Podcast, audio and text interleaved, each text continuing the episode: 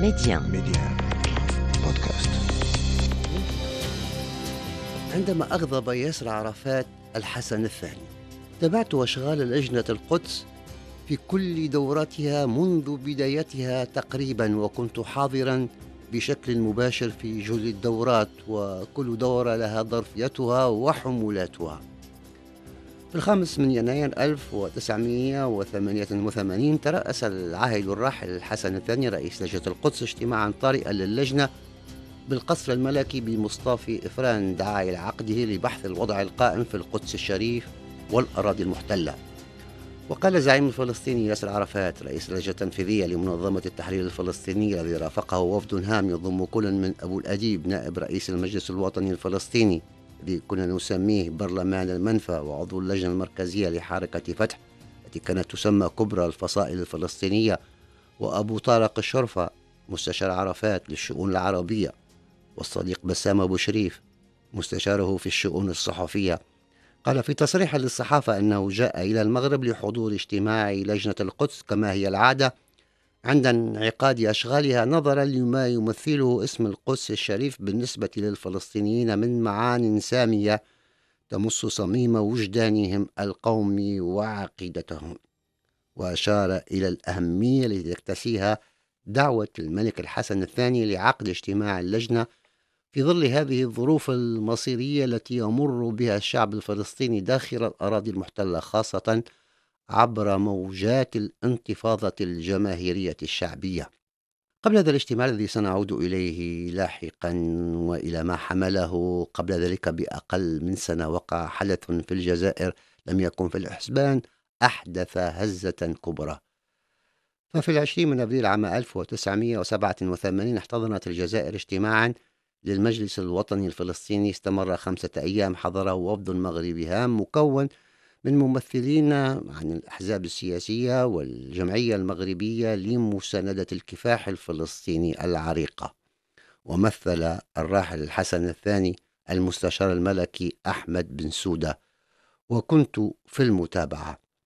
وفي افتتاح أشغال المجلس دخل قاعة الاجتماع الرئيس الجزائري الراحل الشاذلي بن جديد مرفوقا بزعيم جبهة البوليساريو محمد ولد عبد العزيز. عبد العزيز المراكشي وسط ذهول الوفود المشاركة وخاصة الوفد المغربي فلم يكن اسمه مدرجا ضمن ضيوف الاجتماع. وقام ياسر عرفات باستقبالهما بطريقته المعهودة. بعد ذلك أعطيت الكلمة لمحمد ولد عبد العزيز الذي ألقى كلمة جاء فيها أن ما يتعرض له الصحراويون شبيه بما يتعرض له الشعب الفلسطيني واستغل في حديث استقبال الملك الحسن الثاني لرئيس الوزراء الإسرائيلي شيمون بيريز عام 1986 بمدينة إفران. انسحب الوفد المغربي من القاعة مستنكرا تصرف ياسر عرفات والقيادة الجزائرية العداء ضد المغرب وكان أخذ الاحتياطات قبل الاجتماع تحسبا لما يمكن أن يقع.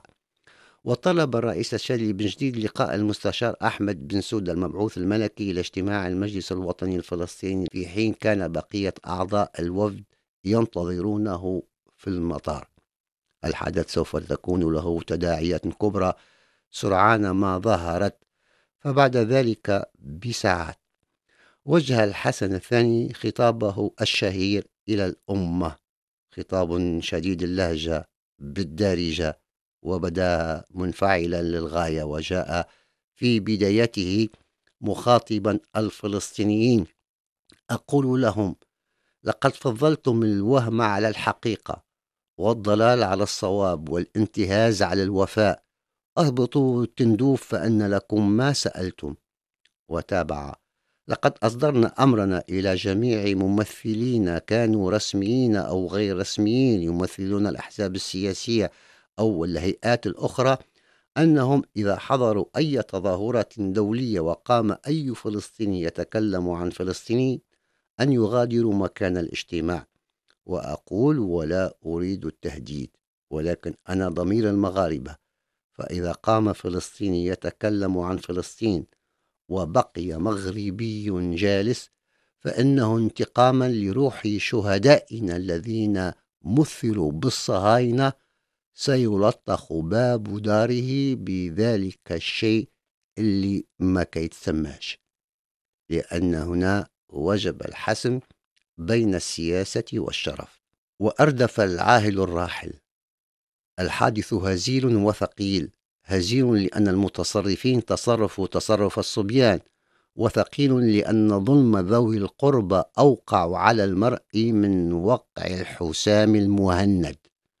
وفي مقابلة بعد ذلك مع أسبوعية النوفيل أوبسرفاتور الفرنسية قال الحسن الثاني إن رد الفعل الذي أحزنني أكثر وإن كانت سلبيته معتدلة نسبيا هو موقف ياسر عرفات الذي عملت على القبول به في قمة فاس العربية كسلطة وحيدة في منظمة التحرير الفلسطينية. وفي تسريبات وزارة الخارجية الأمريكية التي نشرت عام 2012 جاء أن ياسر عرفات تعرض لما يشبه الابتزاز الناعم من العقيد معمر القذافي. وجعل مصافحته لزعيم الجبهة الانفصالية شرطا مقابل الحصول على مساعدات مالية. سألتقي ياسر عرفات عشية اجتماع لجنة القدس في إفران في يناير 1988 والحديث بقية في اللقاء القادم.